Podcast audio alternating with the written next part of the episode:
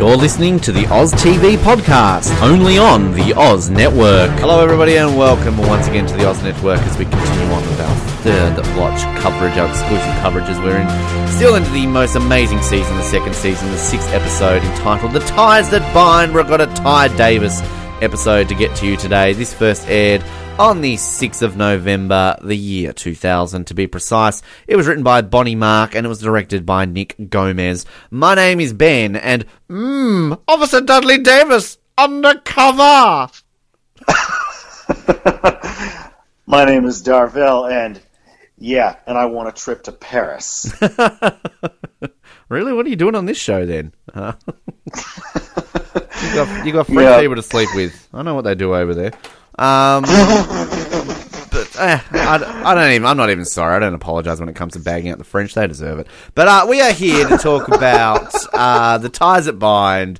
Our first ever Ty centric episode, maybe our only Ty centric episode. We're kind of trying to work out if we ever get a another Davis episode after this, as in fully fledged Davis. We get bits I don't and think we do. bobs, but I don't think we ever get another fully centric Davis episode. Again, uh, Alcides, Barb, you'll correct us. Uh, but yeah, I like this episode. I mean, uh, it's you're gonna probably hear me saying that for every single one of these for season two, as I keep saying. Um, Coby Bell, just again, as I said at the end of last episode. Just did not realize the range he had as an actor. So good in this episode. We learn a lot about his past. We kind of have this ongoing storyline that we'll have pretty much spread across six seasons about Davis and his dad. Um, and just some great character moments in this episode. So good. Love this episode. Don't know if you've got anything to add before we get straight into the swing of things here, Darvell. oh, let's jump right in. You're you're ready to go. You're raring and ready to go. Um, we we kind of we don't. This is similar to I guess uh, Michael Beach and Doc. We don't get some narration here by Coby Bell. What we kind of I, I like. It's it's interesting how. I like that what the way they do this. Kind of it's it's Davis in the water and floating, and that's kind of Davis's flashbacks here. Uh, sort of how we had Doc and he's you know running and his you know, narration over the top as well as his music playing. You know, we'll get random Doc martial arts in a few episodes. Um, you know, this is this is Davis randomly having kind of flashes of him in the water, which I like though. I, like it, it works well, and like the music, the way it's played. Again, didn't really talk too much about the music in the last episode of Kim's Hope Chest, but again, just the music, Martin uh, Davich's score, it's just so amazing. So it works so well. Um, so that's kind of, and just even the editing here, the previously on which kind of you know shows us a you know a bit of Davis's background of you know the moments he's talking about his father. We get this kind of weird flashing editing, which I've never seen before, which is uh, good. But the way this starts off, we've got Davis waking up, we've got Davis in the shower. I think we're ticking through our list here, Darvell, in terms of our uh, which characters we see shirtless and naked in this uh, show. I think we've pretty much ticked them all off at this point. I think Sully might be the only one we haven't seen uh, shirtless, and we do get shirtless Skip Sudduth at one point. So we've seen shirtless Bosco, we've seen shirtless. Uh, well, shirtless Yokas, she's in the shower. You didn't see her boobs or anything. Uh, obviously, last episode we saw naked Kim Raver. Basically, we've seen shirtless Michael Beach. We've seen shir- shirtless Eddie Cibrian. We've seen shirtless Bobby Now- Cannavale and shirtless Dirty Kid.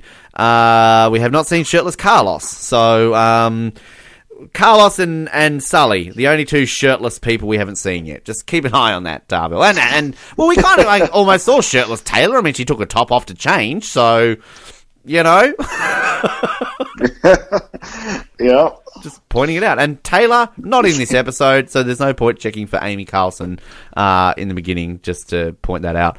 Um, just this Not nice that you would have seen her in the open credits at this rate. No, exactly. Uh, so just Davis getting ready. I love Davis randomly in the mirror brushing his hair. You've got no hair, Davis. Why are you brushing it?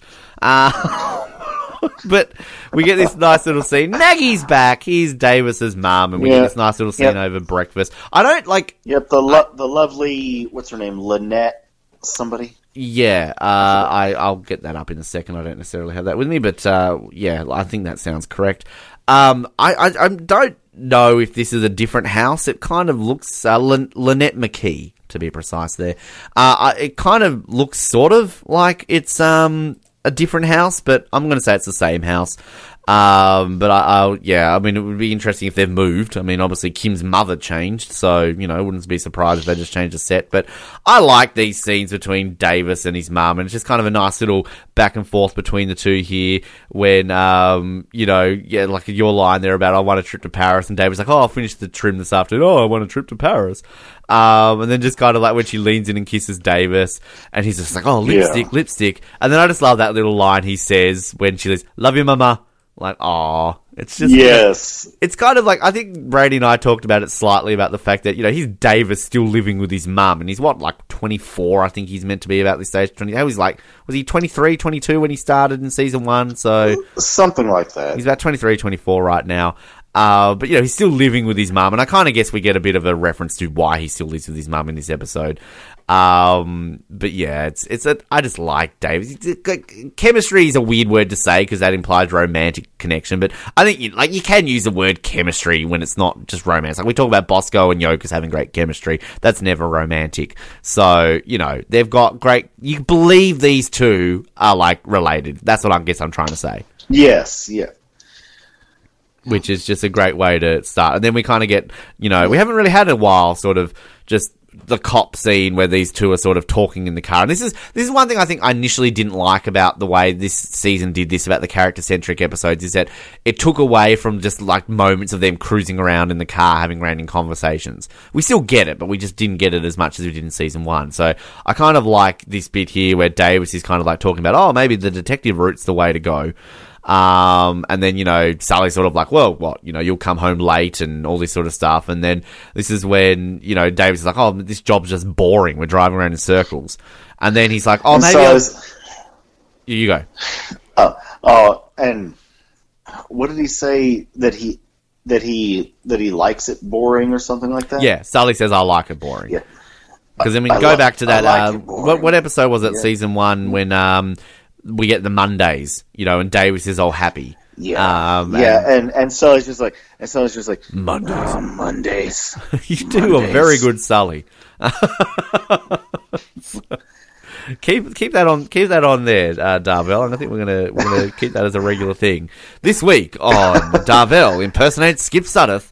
Uh, we'll pull out some scripts. And I'll just have to remember something that he says in that particular episode. Uh, but this is where David's going like, oh, maybe some undercover work. You know, that'd be kind of dope. Which, like, can I just point out, great, like the continuity section of this. Oh, I, I'm going to get to this, but just the continuity sakes here, not to be completely spoilerific, but when we eventually get to Farewell to Camelot and we get the nice little, you know, montage at the end of what happens to each of these Yeah. characters, yeah, just just remember this bit what Davis says. So, uh, just want to point that out. But yeah, like this line, I did not do it justice in the introduction. This is one of the, you know, funniest moments Love- of the watch scenes. We get this again so many, like, you know, this is up there with the food now, and you just threw a dirt clog at me. Just like random, subtle little hilarious moments. Sully starts laughing. Davis is like, what? He's like, oh, you don't see it? Mmm, Officer Dudley Davis, undercover. Like, what even is that? I don't know what he's trying to do, but it's so funny. It sounds like I don't know it. Like Diggity Dog or something It's- like it's- that. it's- oh, a, a, a, I don't know. I guess he's You're lost for words. Skip. Skip. Skip Sudduth. Skip Sudduth should do voice acting for like an anim, like an animated cartoon character Yeah. because that was the kind of thing that he was doing there. It Yeah. reminded me of like one of those wacky cartoon voices. Well, this is I think like I I want to believe this is one of these scenes that I I want it not to be scripted and it was ad libbed. I again I don't like. There's no until we get Skip or Coby on the show. I there's no way of knowing it. Even if it was just written in the script, like. You know, Sully says this, and he just sort of ad libbed the way he delivered the line because it is just so good, and like just the way like the back and forth between these two, it's just so good that you believe these 2 are just like the best of friends. And the thing that too is kind of you know, Orkita sent me that little third watch um, reunion special that I was telling you about. Um, in that, in that, uh, Skip Sudduth and Coby Bell are both in it. You can just tell they're just so good friends. And like Skip Sudduth mentions that they had this ongoing sort of joke between the cast where they would put on like an accent, and I don't know if they were meant to be like German or French or something like that, and they would just have this like little back and forth, little banter between themselves and pretend to be characters. So they actually included this little clip on this uh, this reunion where they filmed like this random little scene of Skip Sudduth, Anthony Ruivivar, and Coby Bell pretending to be like dancers, and all like, "Oh no, I tried to teach him how to dance, and he didn't really dance." And like Skip Sudduth said, they they called these characters names, and they just would joke and like have random conversations between each other on set. Oh man, And they should have had that. Oh, they should have had it's so funny. show. And there's even That like um been. On the blooper reel, there's um there are a few moments when you see Skip Sudduth like doing this voice, and I think even Coby Bell does it as well. So like when we ever get Skip Sudduth or Coby Bell on the show, I need to talk no more about this because yeah, this little scene on this reunion is hilarious. And if I find a way, maybe I'll post it online. I don't know if I want to go out of my way to like share it on social media because you know it was a one-off thing that you had to pay for, and whoever kind of did this might sue our asses. But um, yeah, it was. It's just an, a hilarious little scene, which uh, you know, I hope that if we get Skip on the show, that maybe he'll go out of his way to share on social media as well, or uh, something like that. But uh, yeah, just his voice here is so funny. It's just one of these random little third watch comedy scenes. So good. undercover, But something it, like that. But then it gets even better because then Davis's retort when he says something like, "Oh, what?" I can't remember what Sully says. He's like, "Oh, the day you're undercover," and he's like, "What? The day you do a sit up?" Oh, and then Oh, like Sully yes. wrote, says something back. Oh, the day you eat a salad. Oh, like just the way he says it. So good. oh man, So, you gotta so love that. good. You know, Oh. man.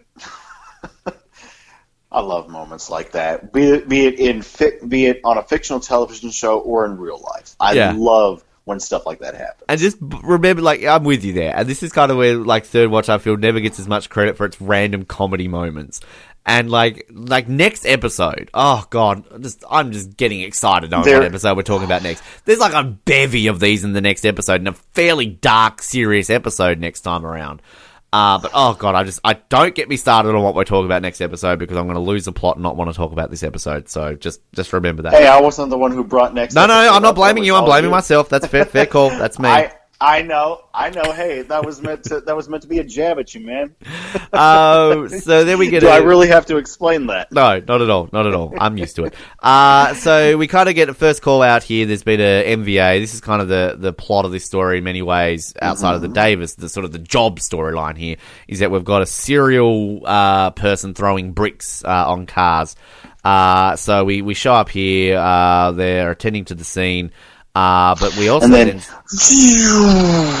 a helicopter, Helicopter crashes. crash. Which can I just say, Third Watch, NBC, Warner Brothers must have had a bit of uh, extra money going in here for the budget because that to me looks like they've really crashed a helicopter.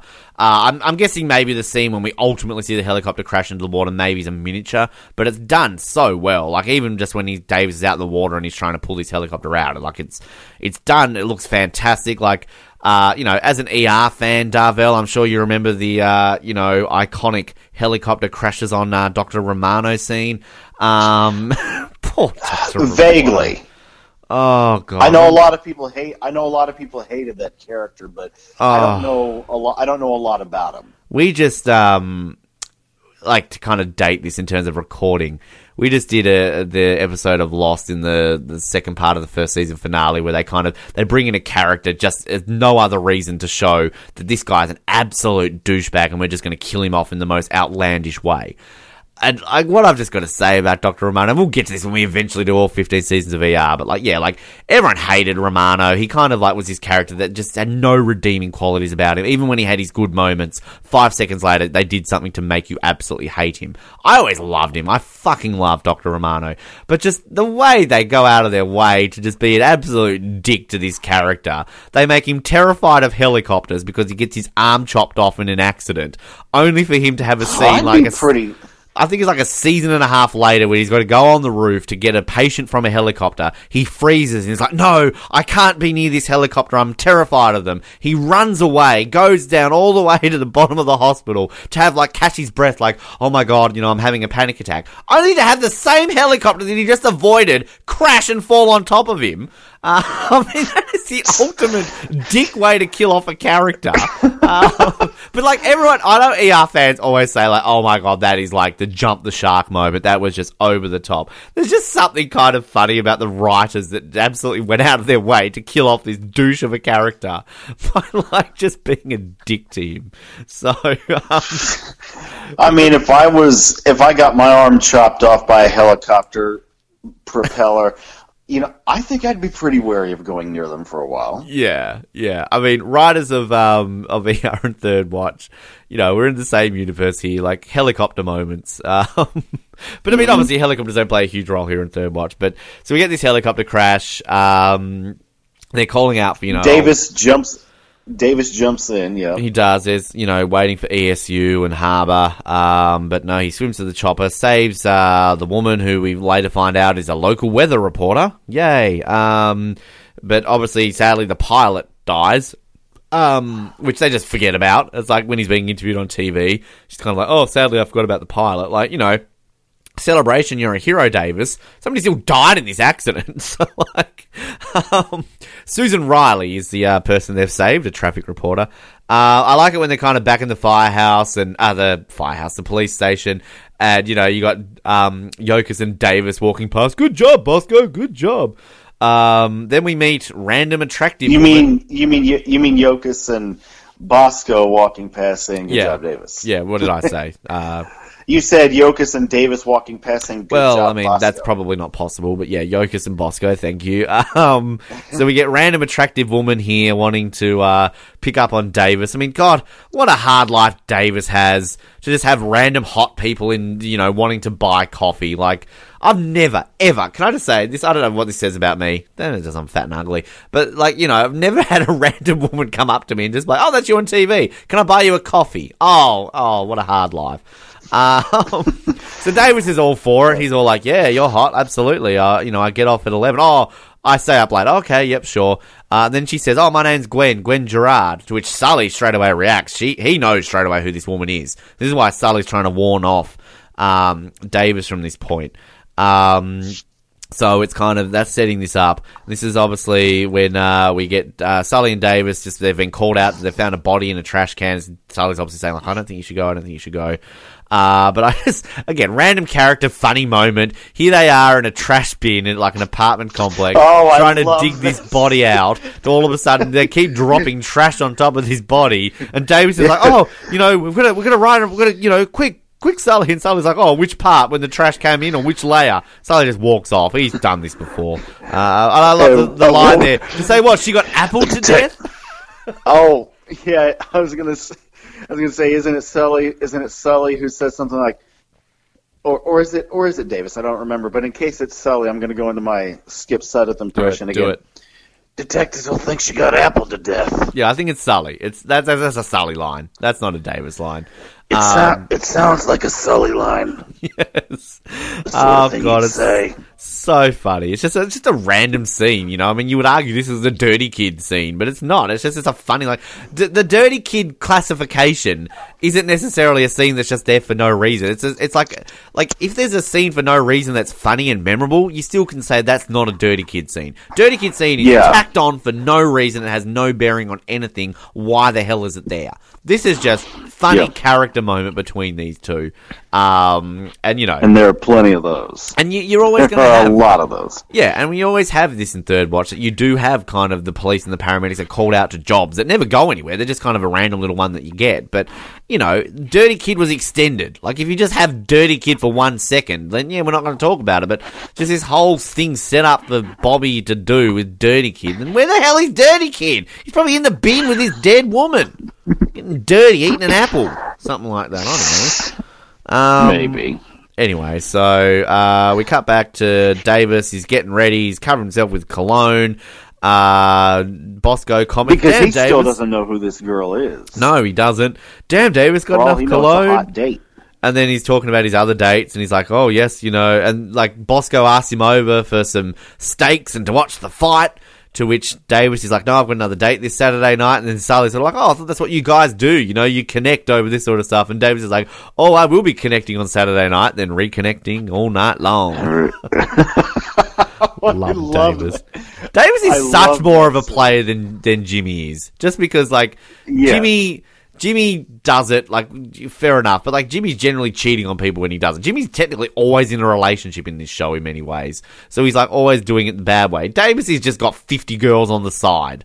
You know, this is where Bosco was like, "You are a god. Like we need to start our own religion." Bosco trying to like basically, you know, staying in the same level. And let's be honest, Davis is on a higher level than Bosco when it comes to the ladies. Yeah, It's oh, it's funny. definitely. Um. So Sully walks outside. He's Gwen again. Sully kind of lies and said, "Oh, he's left. You know, he's a heartbreaker."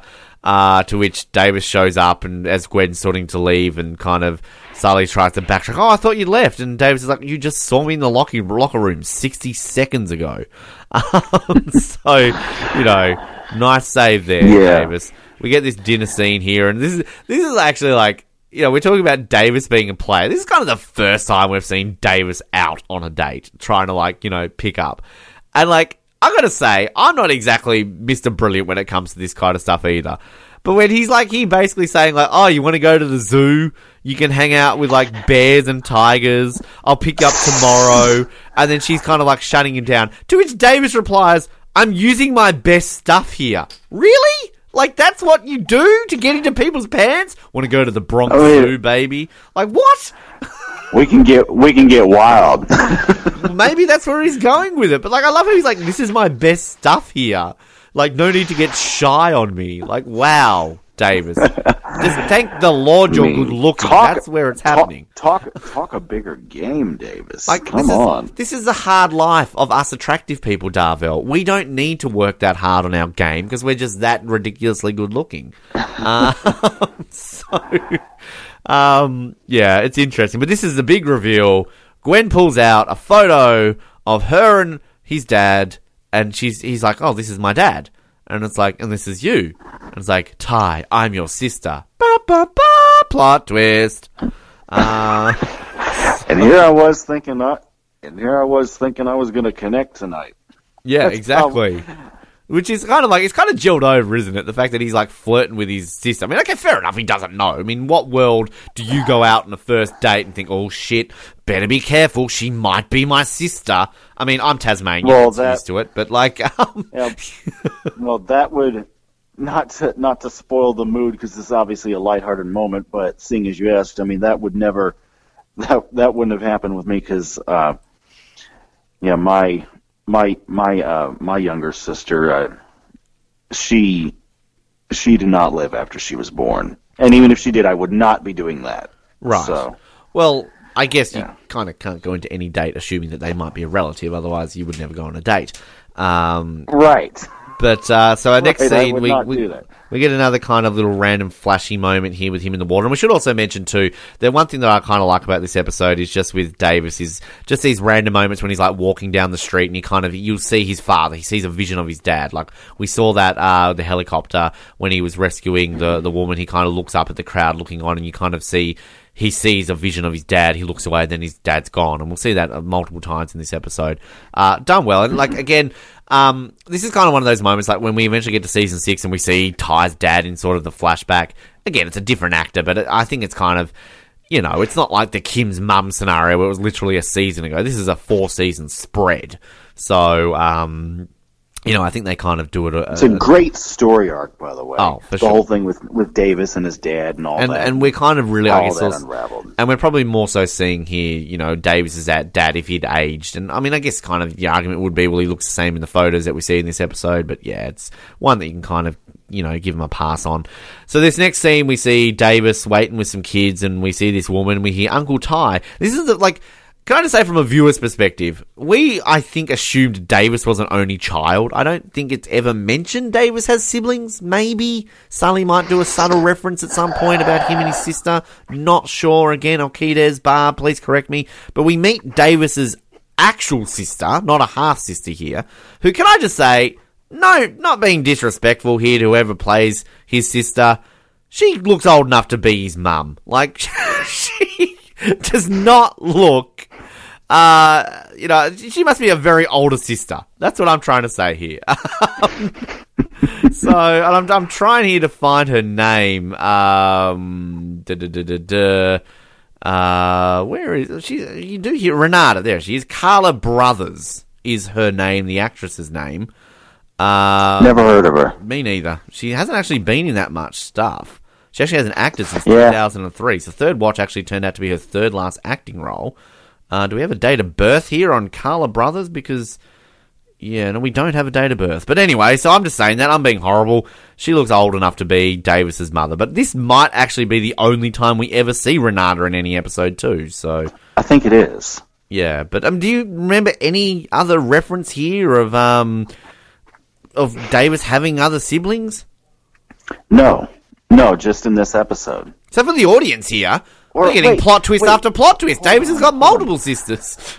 Didn't wait? Wasn't there? uh Wasn't there something in in uh response in?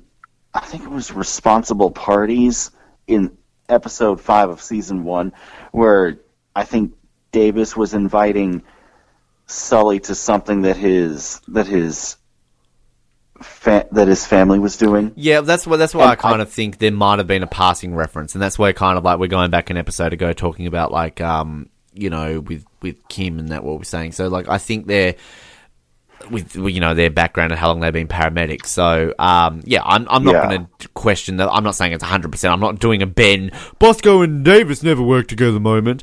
Uh, I I don't doubt there might have been a passing reference, but it's a very blink and you miss it. Like we we talked a lot about you know the families of these characters and mainly the parents we meet along the way. But when it comes to siblings, um, you know, obviously we Not couple- much is said. no, I mean, there's a couple of characters, you know, Bosco, Bobby, you know, where siblings are a big deal.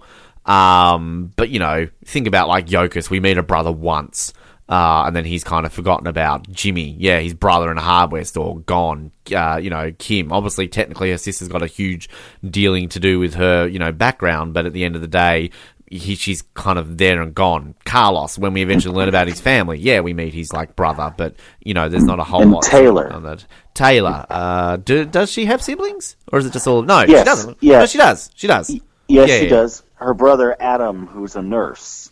Yeah.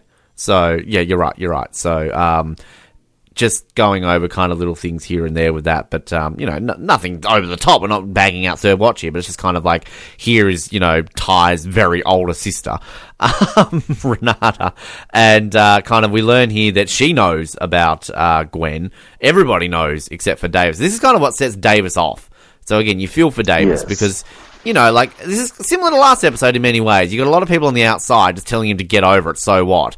But like, you know, you probably connect more with Davis in this episode than you do with Kim last episode because you know, I think we could all put ourselves in a situation where imagine if all of a sudden we found out our dad or our mum had a secret family that we didn't know about. Particularly if your family member has passed away and you've got no way of confronting them or questioning them. So it's kind of So like, who are you going to project it onto? yeah, exactly, the exactly. people closest to you. So, you know, and I, I love Davis's line here. And again, props to Coby Bell for his great acting. His line here where he says, Oh, so dad got a woman pregnant, and that's just common knowledge. And, you know, Renata, he's like, you know, don't open up here for your mum and stuff like that. Just so good. Again, props, so, such props here Yes. to Coby Bell. We then get the scene here, once again, Davis with his mum, and he's moving out. He's got all his bags, and, um, you know, we kind of get this line here I was mentioning before about why is he still living with his mum well, we get the line here where he says, "I stuck around, you know, to, to look after you uh, after Dad died." So, um, yeah, we get that, and just you know, talking about Coby Bell acting, can we just point out here, Maggie Davis, Lynetta McKee, as you mentioned her name, just this acting scene so good. Just like you know the way, like you know when she says like, "Oh, so you think you know what I should have done?" Well, damn, Ty, you know where were you? Like you know just the way she handles it, and then just you know Davis here when he sort of leaves and he's like, uh, you know, oh, I'll come back from the bed on the weekend. He's like, no, I Oh, you're for not that taking bed. that bed. Uh, if you want the bed, you buy the bed. And the way he's just sort of like, keep, Keep the damn the bed, damn mum. bed. Yeah, just oh, so good, so so good. Yes. Um, then we kind of get a bit of Sully Davis animosity here. Uh, Sully talking about working in the subway. Um, which I kind of like. It's kind of he's talking about working in darkness, afraid he'll pass out. I think that kind of ties into episode one of this season. You know, Sully's fear of you know being buried alive. Um, and Davis pulls up to a spot, and it's a house. And uh, Sully, you can tell by his facial expression, he knows where he is. And then Davis, because obviously Davis hasn't brought this up at all to Sully all day. They've just started the shift. And Davis is sort of like, oh, so this is where you sat? This is this where you sat when it happened? And Sully's kind of like, no, I sat over at the tree over there. Um, and obviously, you know, ready to talk about the situation. We get a call over the radio. Uh, Sully's like, let 5-5 David handle this one for once. And, you know, Davis is quick to get on the call. First of all, can I just point out, I like this random Davis driving. Uh, you know, season one, it was kind of a plot line of when will Davis finally get to drive. We've obviously got to the point now where they just alternate. Kind of like Carlos Yep. and Doc. It's sort of, you know, it was a bit of an, a plot point early on about when will these two be allowed to drive. But it's kind of, we got to the point now with both, um, you know, Davis and Sully and Doc and Carlos. That you just see them alternate and driving, similar to what we have with Bobby and Kim and Yokas Yeah, and Bosco. Yeah, I was going to say, does Carlos? I was actually going to ask if Carlos ever drives the ambulance, but Oh, yeah. You answered that. It's not. It's not to the point. I think early on they kind of made it as a plot point. Every time he drives an ambulance, he crashes. But yeah, like now they've kind of just they've kind of gelled over that now, and they just kind of uh, do that. But yeah, I like. I just kind of like this sort of. The thing I like about this episode too, in terms of Sully's reaction, is that like you can kind of see the standoff nature of like Davis's family that they know this is a bad thing and they've had to come to terms with it, but they've they've come to terms with it and they've protected Davis. The difference here with Sully, I think, and it's kind of it's always a thing with Sully, which I think is just so subtly well done, is that Sully's kind of almost the innocent victim in all of this. Like we see that in season six when we learn about what happens to Davis's dad and just kind of the way um, Sully is dealing with this here too, and the stuff he says in this episode. You know, you while this is an episode you feel for Davis for absolute certainty, I kind of feel for Sully this episode too because what is Sully meant to do in this situation? You know, he's kind of he doesn't agree with it, but he can't really do anything about it. If you know what I mean, similar to what we will Yeah. get, as I said, season six when we learn what happens to Davis's dad. Yeah. So I don't know if you had anything else to add on that or. No. No, right. So uh, we we obviously get another a scene here with the brick thrower, um, and we get just a nice little scene here it. where they're talking to these kids about, uh, you know, what did you see? He had a bandana. Oh, was it a hat? Oh, well, he was definitely black. Yeah, it's definitely black. I didn't think he was black. Kids can't decide on anything. they Oh, can't decide on. I mean, you may as well have asked. You may have. I don't know. You may as well have asked the kids if it was either. Uh, I don't know, a couple of random cartoon characters. Yeah, something like that. The one that uh. Sully was voicing before, but um, Yeah, Yeah, we get we get nice little Davis and Yokas talking moment here. Again, a pairing we don't often see. Now, I'm going to say this, Barb. Please correct me. I'm pretty much certain on this, 99.9999999% certain on this, that Yokas and Davis never team up. So, um, just and I'll back Ben up there and say that and say that yeah, I don't remember them teaming up either. Which I would like to see. Like, I kind of like little Yokas and Davis moments. We've got some nice little moments here and there. Um, you know, Yokas sort of saying here, oh, any details here, and Davis is just basically like, oh, yeah, the suspect is taller than four feet. Um, so, you know, nice little And you scene. kind of expect Faith to deliver some sort of sarcastic reply. Yeah, to but it. she doesn't. Um, then we get this nice little scene here, Sully talking about the uh, essence of a good wiener. Uh, you know, breaks my heart. People pour all other condiments on here, onion, you know, when all you need is some perfectly good American mustard and some ketchup, and you destroy a perfectly good wiener.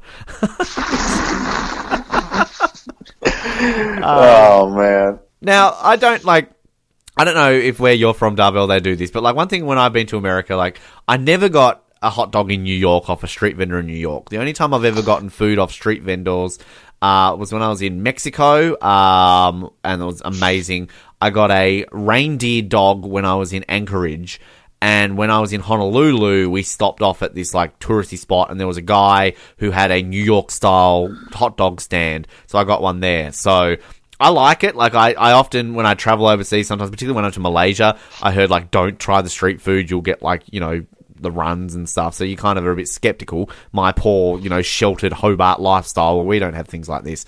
But um, you know, I, I, haven't quite done the New York style in New York. But do they have these sort of things in your in your city?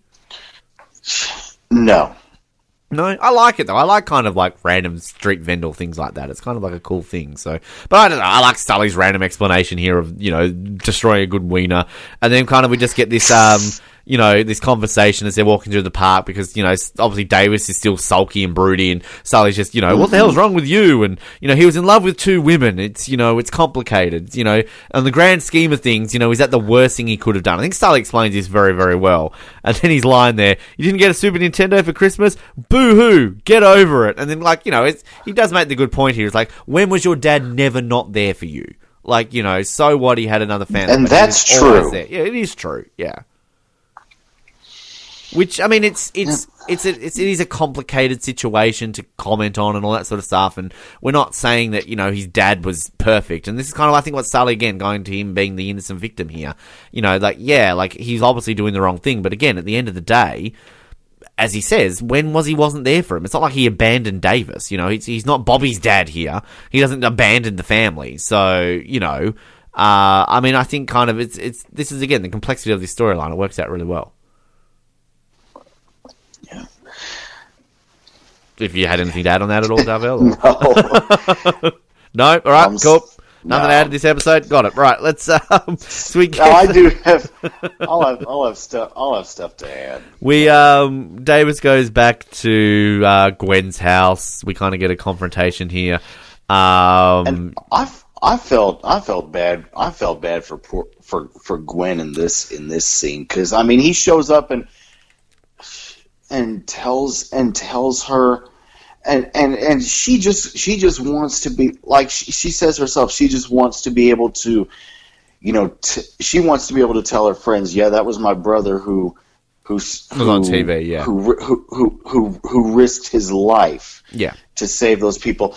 And he just tells her, "You were a mistake." which is like And I'm like, I'm like that. I'm like that. po- Like I said, I felt for Gwen in that scene because, yeah. So keep going, keep going, please keep talking. like, like that, that, that, that, that poor, that poor woman, man. I mean, she wants to.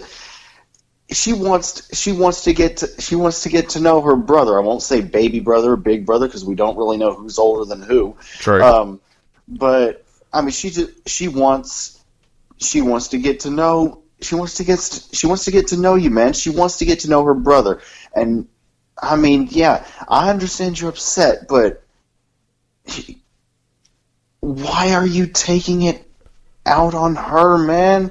I th- yeah, I You mean. I think I think you can like for sure. I, I don't disagree with you. I think that it's for certain you definitely feel for Gwen, but you also got to see kind of where Davis is coming from here. I mean, this is just a huge shock to him. He's reacting in a way because you know this is like I don't disagree.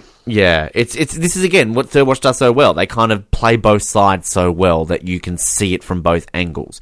Uh, and I kind of think the the difference between this episode and last episode is that to me the Kim situation is probably more black and white. You probably see more on everybody else's side except for Kim, and you're like, oh Kim, what are you doing?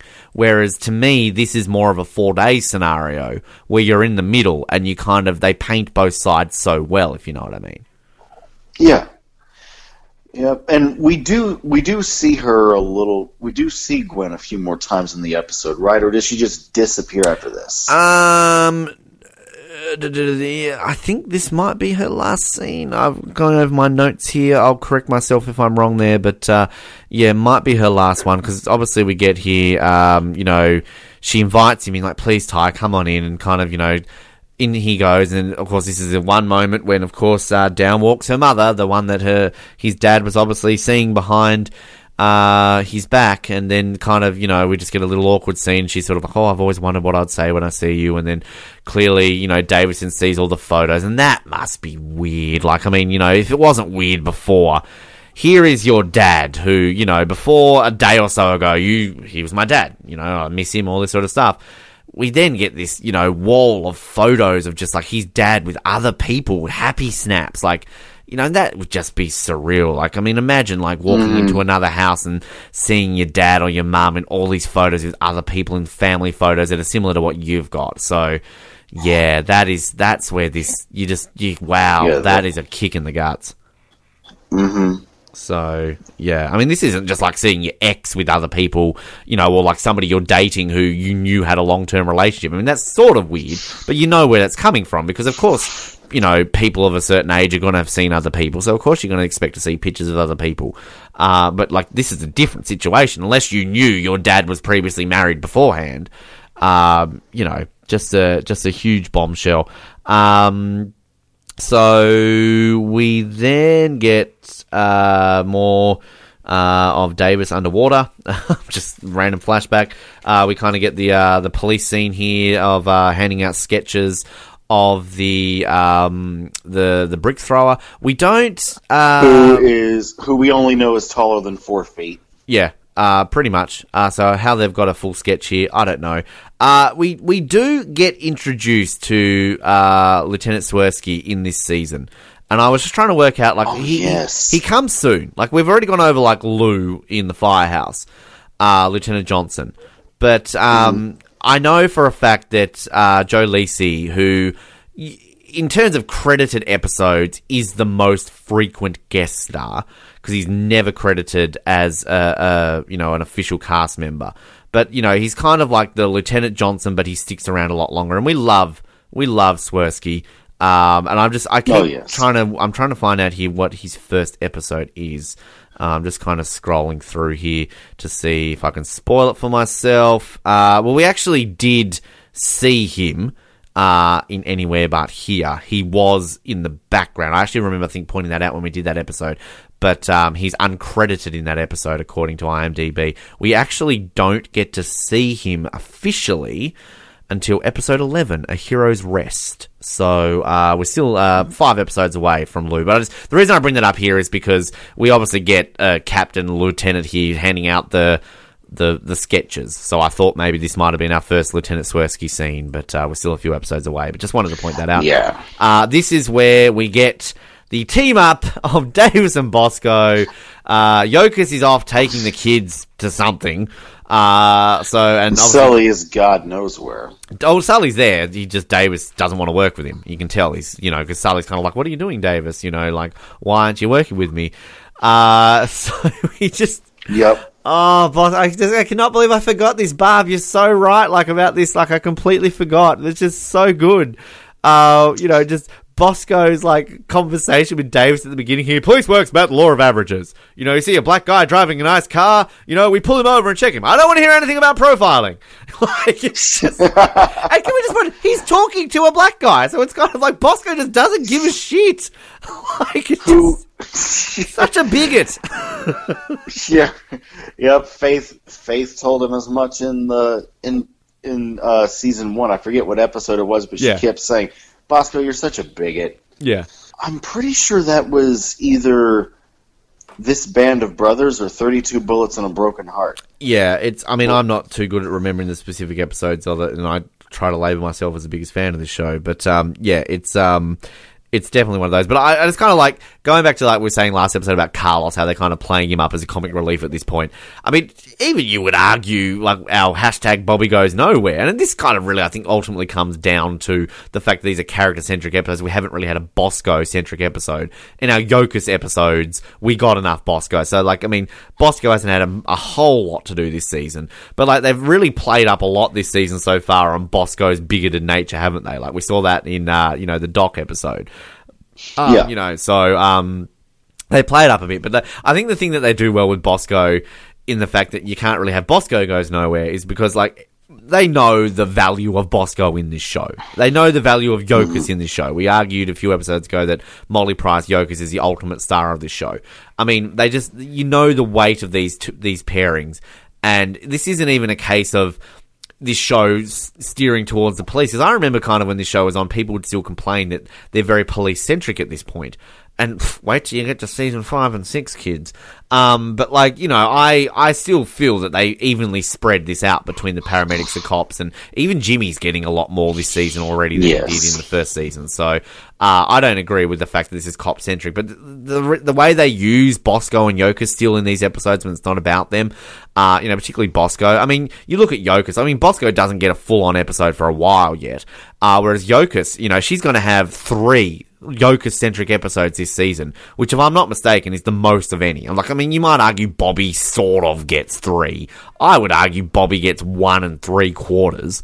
Um, but you know, Bosco gets the most. I think Sully sort of gets two and a half, but yeah, I mean, sorry, Yokas gets the most. Sorry, not Bosco, but the way they are able to put Bosco in this episode, and you wouldn't expect a Davis episode to feature Bosco so prominently, if you know what I mean. You would expect it to feature Sully more prominently.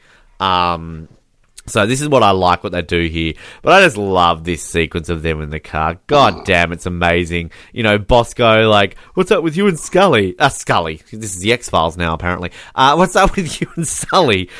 he doesn't say anything in Bosco. Great, I get to drive around with a totem pole. Um, and then just like, we find out they show up to like this rubbish bin in the middle of the street. They don't know what's done it. We see random guy sitting on a stoop, dropping ice out of a cup, to which Bosco reacts to it and Tape's like, what are you doing? And then just Dick Bosco moment um, talking, you know, to this guy. Like, oh, have you seen this guy? He's, you know, mid 40s, wearing a suit, you know, kind of fashion out of style. Uh, you know, mild pattern baldness, and it's just like just just being a dick to this guy. I kind of I just like random Bosco moment. He, Bosco. I love random Bosco sort of like I don't say Bosco dumb moments, but I guess Bosco uneducated moments. Like we had that in Journey to the Himalayas when he's talking about Eskimos being in Antarctica or whatever. But this bit where he's like talking about like. Oh yeah, you know, I threw a cat off the roof once, and Davis is like, "What are you talking about?" It's like, "Oh, you know, it was a biology It bisection." was already dead. Yeah. It was already dead. biology bisection. David's just like dissection, just the way like corrects him. Um, Yeah. it's just so funny. And then just like you know, this guy walks off, and Davis is like, "This is what you do for fun." Uh, and then Bosco's like, "You ain't seen nothing yet." Um, but this is Yeah. this is probably one of my favorite like underrated scenes of this. Is like when Davis is at on the phone trying to buy an apart, like get an apartment. He's like, "Oh, yep, cool, I'll come by tomorrow." Oh, yep, you know, oh, it's small, is it? Just like annoying Bosco. Like you can imagine he does this all the time with Yokas. He's just like keeps interrupting Davis. Like, "Where's the apartment? How small?" Like he's just like the way he's like talking. It's so funny. And then just like Bosco, like, "Oh, so where have you been living?" Uh, and he's just like, "Oh, I've been living with my mum." And then Bosco, "Oh, mummy, that's so nice." Yeah. so funny. And then just Oh, the way he's like talking about like, oh, you know, that sweet thing that you saw last night. Like, oh, she's my sister. And then just like Bosco, like, oh, you know. Oh. And then, and then he's like, oh, Like, yeah, my sister, oh, I didn't know I had to last night. Oh, so your dad kept busy like father, like son. And it's like, oh, your dad pu- pulled off two women. He's a man amongst men. Yeah. oh, God. It's just, Yep. I And love this scene. Yeah. yes. Um, Yep. so we then And then get. going. Yeah, we then get uh, random Davis in the water again. We kind of get Bosco pulling up, and you know that was fun. I didn't think you would hit it off, but you know you're all right, Davis. We should do this again. Um, so then we get another his other sister showing up, and this is Renata again, and this is when Bosco's like, "Oh, you are." This is where he says, "Sorry, I said it earlier on," uh, but he says like, "Oh, you're a god. We need to start our own religion." Um, Davis shuts down Renata, doesn't want to talk to him, uh, don't talk to her, I should say. Yeah, Um, yeah. We see. Don't want to talk to anybody at this point. No, well, he kind of shuts down Sully here at the point too, uh, saying that he's going to ride with Dave, uh, Bosco again tomorrow. We find out that um, he's staying at a hotel, and Sully kind of says like, "Oh, you know, well, there's always uh, the detective cots here. Get one near the window uh, because they're the cleanest." And we kind of then see Davis sleeping in the jail cell. Uh, he's calling up somebody on his phone. The next thing we see him is here. Now this is this is where I got confused because this is where we see him show up to the house of ADA Sharon Burns. Now I thought this was the same uh, ADA that we dealt with in the first season because I know she becomes a bit of a regular here for a few episodes. Old Sharon Burns, Sharon Barnes. I said Burns, but I swear they pronounce it Barnes. Um, this is actually the first time we see her. Uh, Tawny Cypress is the actress's name. So, you know, in the first season, they deal with that ADA briefly that Davis is like flirting with. I always thought that was the same person, but it's not. Season one? I thought that was season five. No, there's one in season one where he's like briefly. It's the one where he's um.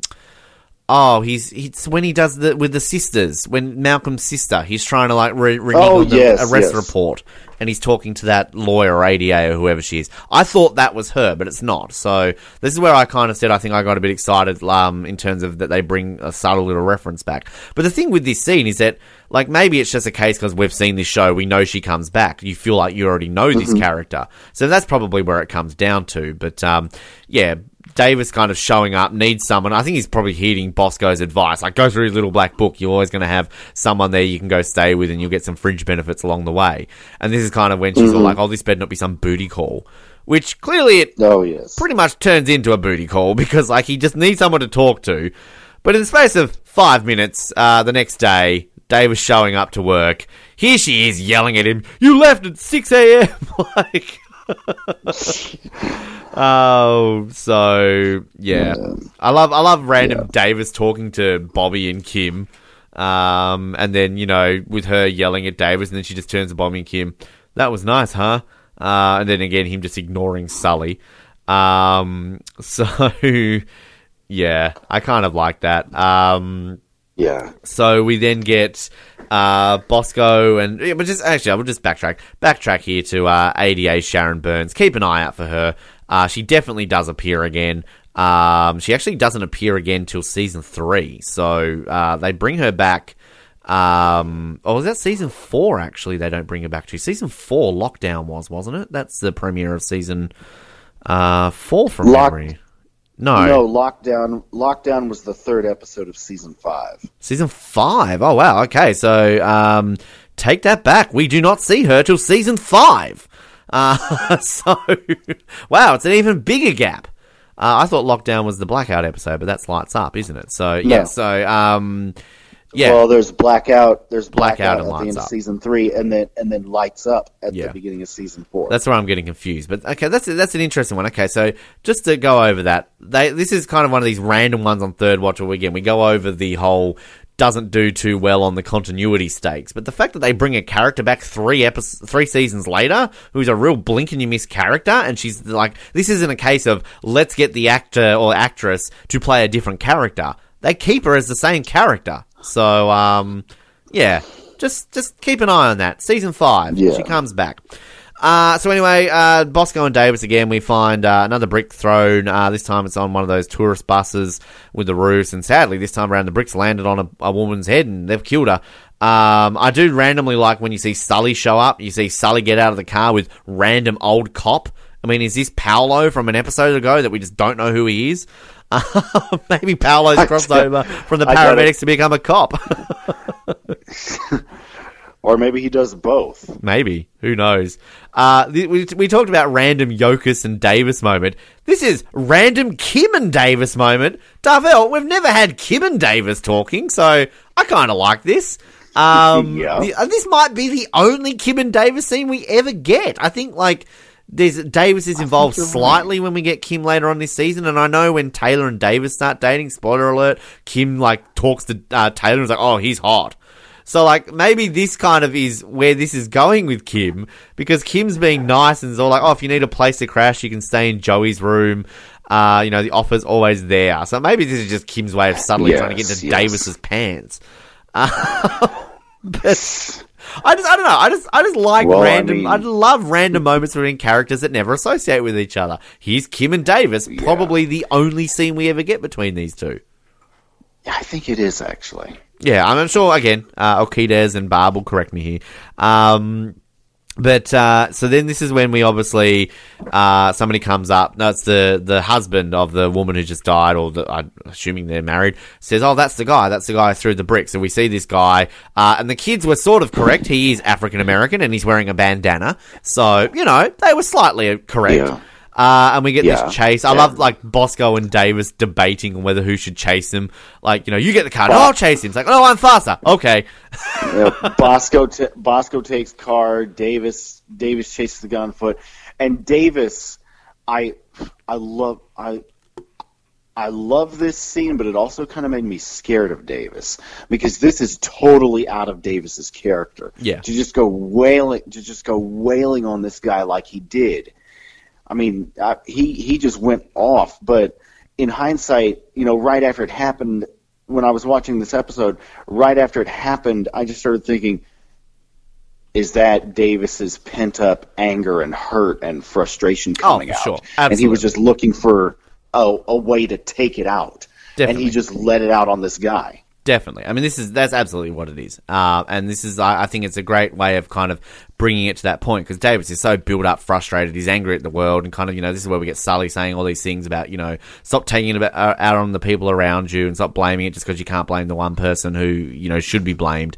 You know, great lines there from Sully, but this is where it comes down to that point because the only time we've ever seen Davis really react is when he kind of punched um, the, the the the the molester in the first season. Um, so Who, who, by the way, deserved it.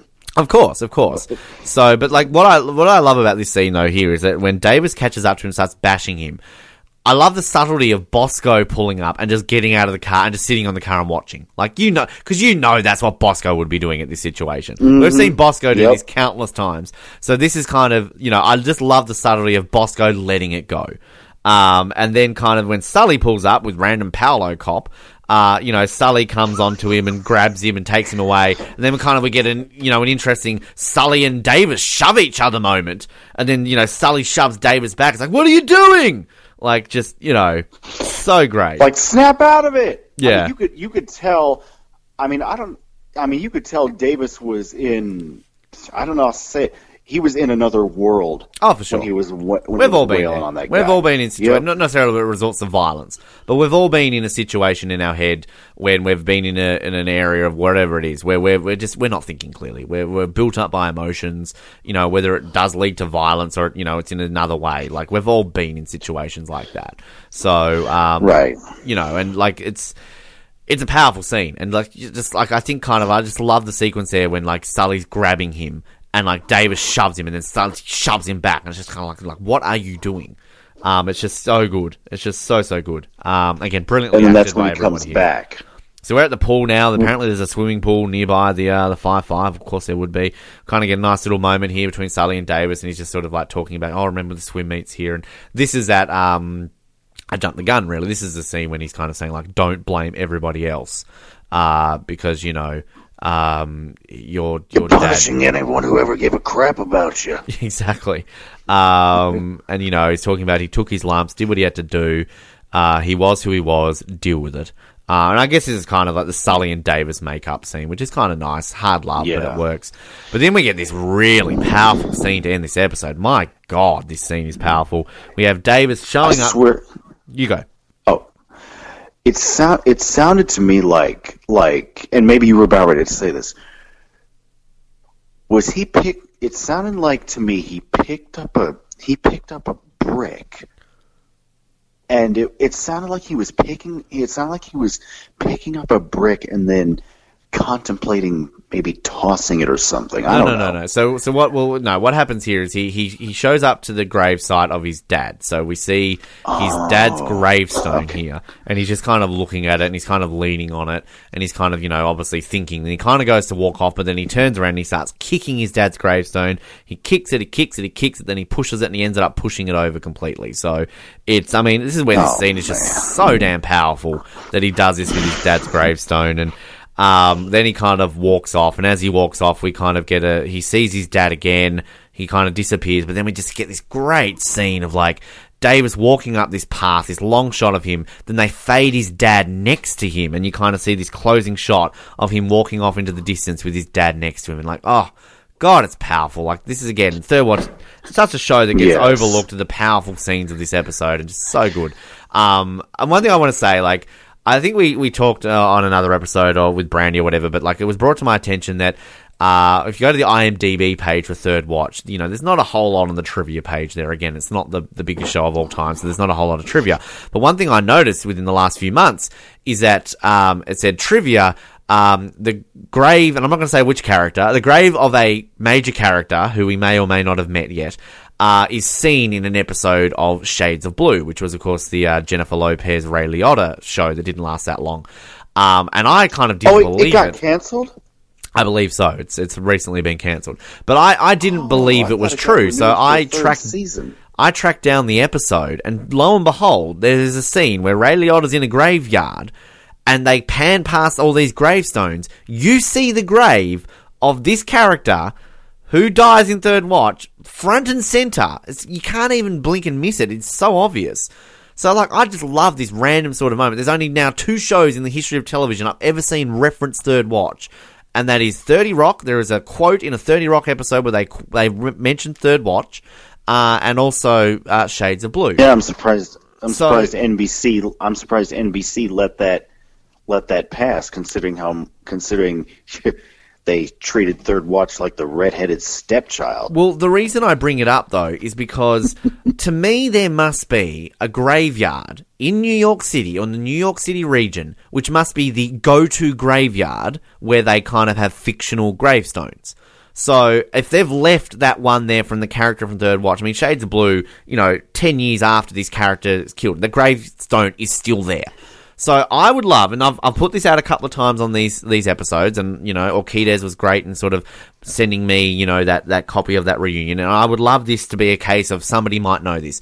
If somebody listening to this knows of this said graveyard in the New York City area, where maybe it's just the go to area where they film it, because I'm going to assume that the the Ty Davis senior gravestone is still there, probably in real life, if they've kept the gravestone of this other character who's died. Because next time I'm in New York, I want to go to this graveyard. I went to the filming locations of the firehouse the first time I went to New York because I'm that much of a fan. I needed to go there. So I want to find this graveyard in the New York City area. It might be upstate. I don't know where it is. But clearly this is kind of a graveyard which they use because we will see this graveyard again, uh, I believe, next season when it comes to another character as well. So, um, yeah, I, I think that this is just a generic graveyard in the New York area where TV shows use it and they leave the gravestones there.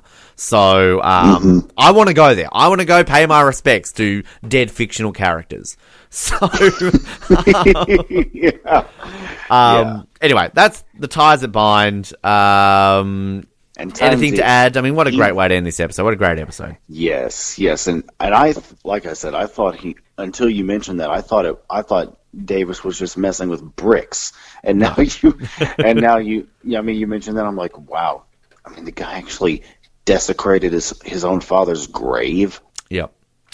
I mean, come on. Powerful stuff. Powerful stuff. And it's time For the Evil Review. segment, Uh, where we will discuss, where we will talk about whether we will after hours this episode, if we will grace this episode, or we will dirty kid this episode. what are you What are you Sorry, doing Ben, with the I, I know. I know that's, I know that's your thing, but No, you're allowed to do it. I appreciate it. Makes my job easier. What What are you doing with the Tys that bind?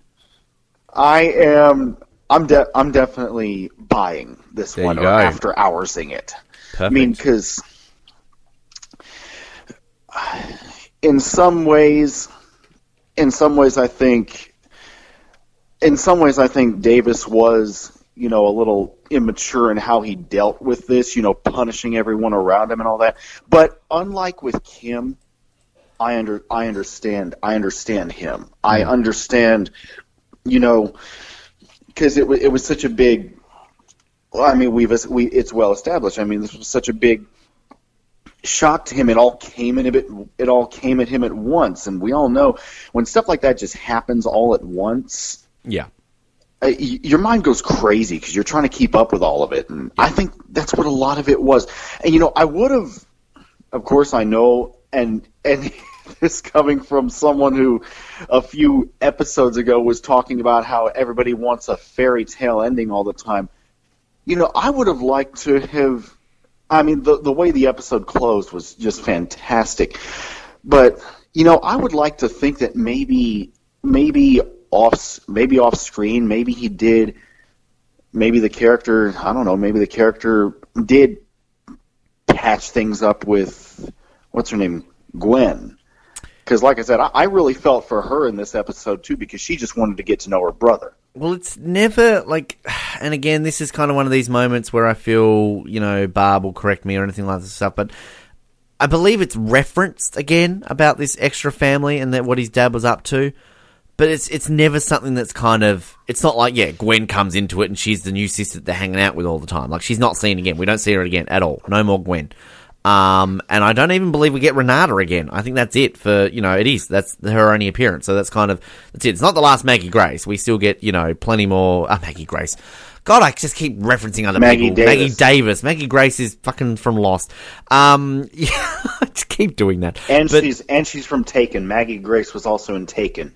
Yeah, well, exactly. The movie Taken and Californication with Liam Neeson. and uh, hashtag rest in peace Boone. Uh, people will get that if they listen to our lost coverage. But um, yeah, I yeah I um, you know we that's kind of all we see from Davis' family move forward. So obviously with his dad, we kind of get a lot of that in season six. But you know, it's kind of we never get Yeah. this family rhetoric again as much as we do this episode. But uh, Anyway, uh, I'm I'm definitely after hoursing it, buying it for sure, hundred percent. I mean, everything that I've already gone over. The, just Coby Bell, just acting, amazing acting this episode. The Knocked emotional it chord, park in this episode. so good. The way this episode ends, and just kind of even like the little side, little flash visions that he sees of his dad and just his water stuff, which is never explained. I guess it's kind of the feeling of him drowning, sort of around pressure. That's kind of what the water's meant to reference. So, um, yeah. I mean, so good. Bosco and Davis stuff, just amazing. How did I forget that? I'm such a bad third watch fan. Um, and yeah, just, you know, even the subtle Sully stuff, you know, the great acting there, you know, with, uh, with Maggie Davis involved, uh, you know, his mum and, just so good, so so good, and no dirty kid moments. I think we've made it two in a row. No dirty kid moments. So, um, Right. Think doing we can well keep the streak watch. going with After Hours? oh my god, uh, come on, yes, uh, eight, eight in a row I've bought. Can I just point out? so, No, I mean, do you think we can keep the streak of no dirty? and I, I'm I'm saying yes for Hours? sure for Dirty Kid, um, for this episode because I look. I tell you one thing. When I first started, we first started doing this on the Oz Network. Um, if I had to say there was one episode above any that I was looking forward to doing, and I love this show to bits. Uh, I mean, clearly I've bought eight of these in a row now. But if there was one that I just wanted to quickly say at the beginning when we're doing Welcome to Camelot, can we just skip and go to one episode? It's After Hours. This episode, like, this is to me my favoriteest, favoriteest, favoriteest episode of any TV show in my entire life. Uh, to me, it's probably the, I, in my opinion, one of, if not the greatest TV episode in the history of TV, which I know is a big call, but um, it's oh, just I cannot speak high enough for this episode. Um, so good. This this episode is Third Watch. This episode sells this show. If you've never watched Third Watch, this episode alone, and you'd watch this episode and go, "Well, how can you say this sells the show? It's really got nothing to do with the jobs that they do." But this is what Third Watch is No, about. but it It's- shows how the jobs affect them. yeah, and this is what Third Watch is about. It's never about the jobs. It's about the characters. This is why this is a character show. So, look, I just I I uh, need to save it for the glowingness of this episode because I just cannot believe I'm so excited, Darvell, that we are finally up to After Hours. It's such a Yes. just such a brilliant episode of TV. So, uh, I don't know if you got anything to add on it before we close this episode out.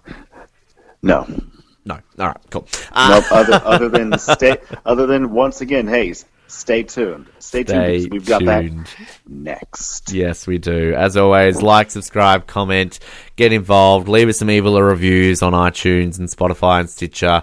Um, you know, send us some questions. You got any comments you want to make? Of course, yeah, hello to all our Third Watch uh, fans in the Third Watch fans group on Facebook as well. Shout out to the uh, Third Watch fans Twitter page as well. I know they kind of retweet our stuff randomly every now and then too, but. Uh, yeah, we, we're loving doing this show and we're excited. And for those wondering about Brandy, no, Brandy's not gone. We haven't gotten rid of Brandy. Uh, she's just No. obviously been a bit busy at the moment, so that's why Darvell's here at the moment. But Brandy will be back in a couple of episodes, so get excited for Brandy. Not that you're not excited for Darvell as well, but, um, you know, just thought I'd say for Brandy's fans out there. Uh, but we're back yes, after yes, hours. Bra- yes, Brandy, we definitely we definitely haven't forgotten about. We you. haven't, no. Uh, after hours, coming your way next. Get excited. My name is Ben, and I'm just going to go right around with a totem pole. My name's Darvell, and you know I c- you know I don't I don't have any I don't have any more quotes from this episode. That's the, my favourite one. For. That's the best quote. That was the best one. Thank you for listening to the Oz Network. Don't forget to subscribe to get new episodes delivered to your speakers every week. For more information, hit us up at theoznetwork.net.